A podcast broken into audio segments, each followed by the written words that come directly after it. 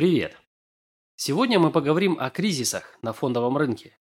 Когда и почему они происходили, и можно ли было в это время сберечь и приумножить капитал. Начнем мы с 24 октября 1929 года, когда в США произошел сильнейший обвал фондового рынка, получивший название «Черного четверга» и ставший началом Великой депрессии. Индекс Доу-Джонса, являющийся в то время отражением происходящего на фондовом рынке, продолжил снижаться до 1932 года. За это время он опустился на 87% от своих максимумов.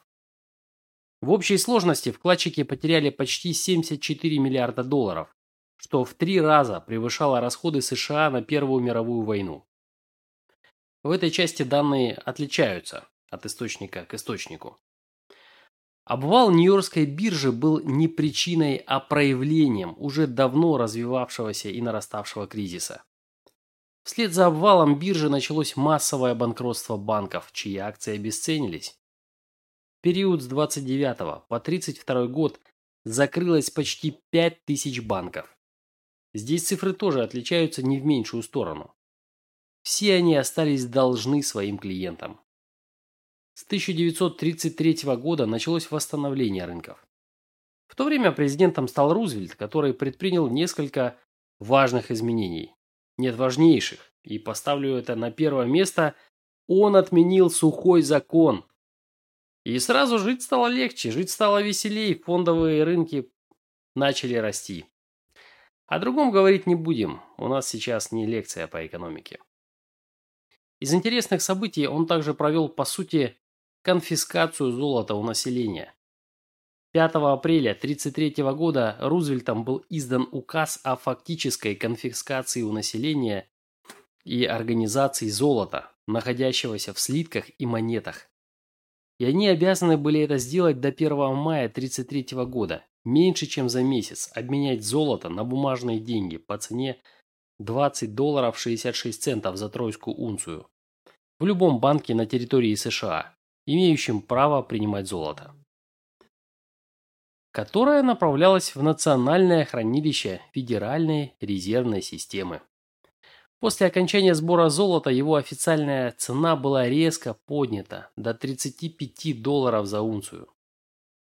Целью указа Рузвельт назвал облегчение критического положения в банковской отрасли, а также предотвращение панического вывоза золота за рубеж.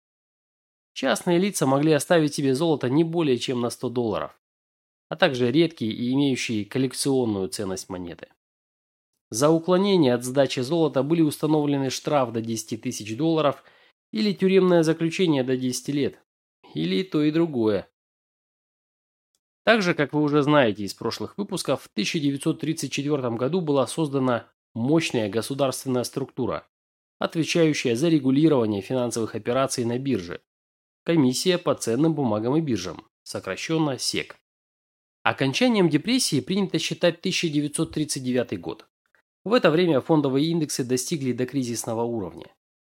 Если говорить о причинах, то по данным на 2001 год ни одному исследователю не удалось точно определить ту причину, что привела к биржевому краху 1929 года.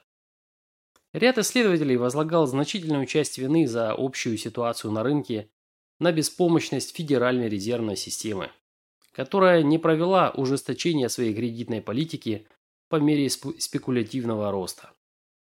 Означало ли массовое снижение биржевых индексов, что в то время трейдинг, как и вся деятельность на фондовом рынке, стала убыточной? Один из тех, кто заработал в тот самый 29-й год, когда все началось, был Джесси Ливермор. Его прибыль превысила 100 миллионов долларов. Его даже обвиняли в том, что именно он все спровоцировал. О жизни этого великого трейдера можно прочитать в книге «Воспоминания биржевого спекулянта». И ее по праву можно назвать Библией трейдера. То был самый сильный кризис за всю историю. Повторюсь, с 87% снижением индекса. Но тем не менее, фондовый рынок не прекратил свое существование вышел из депрессии, и жизнь, как и рост фондового рынка, продолжилась. Перенесемся ближе к нашей истории. Черный понедельник. 19 октября 1987 года.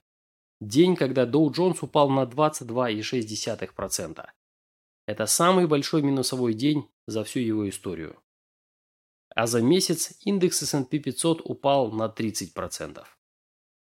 Потенциальными причинами краха принято считать торговых роботов, переоцененность рынка и рыночную психологию. В этот раз восстановление рынка произошло быстро. В 1989 году он уже достиг своих максимумов 1987 года. А в период до 2000 года индекс S&P 500 вырос в 5 раз. А в 2000-м случился так называемый кризис доткомов. До 2003 года наблюдалось снижение, которое составило 50%. Пузырь образовался в результате баснословного взлета акций интернет-компаний, предлагавших использовать интернет для получения дохода. Такие высокие цены оправдывали многочисленные комментаторы и экономисты, утверждавшие, что наступила новая экономика. На самом же деле кредитные средства, привлеченные такими новыми бизнес-моделями, тратились в основном на рекламу, а не на развитие дела. Что и привело к волне банкротств, сильному падению индексов и кризису. В 2007 году мы уже вернулись на максимумы 2000 года. А в 2008 году произошел следующий кризис, который многие помнят. За год рынок откорректировался на 50%, достигнув минимумов предыдущего кризиса. Он был вызван ситуацией на рынке жилья в Америке, с кризиса ипотечного кредитования. Очень интересно, та ситуация была показана в фильме «Игра на понижение». Обратите внимание, его стоит посмотреть. Особенно сейчас, когда вдруг у всех стало больше времени. В 2013 году рынок снова вернулся к своим максимумам и обновил их. Так мы пришли к нашему 2020 году, где в январе мы увидели максимум рынка, а с конца февраля началось стремительное падение. За три недели на 35% по индексу S&P 500. Катализатором чему послужила пандемия коронавируса. Чего ждать дальше? Определенного ответа на этот вопрос никто не даст. Рынок вполне может откорректироваться еще глубже, к своим 50% отметкам. Но, как показывает история кризисов, жизнь идет дальше. Фондовые рынки продолжат свое существование. Акции будут продолжать и расти, и падать, по-прежнему создавая для нас возможности заработать. Какой однозначный можно сделать вывод? На этом рынке нельзя быть непрофессионалом. Здесь не будет работать подход, так активно рекламируемый в интернете, что достаточно просто установить приложение, которое само расскажет, какие акции купить, после чего они сразу же кинутся расти и генерировать для вас прибыль.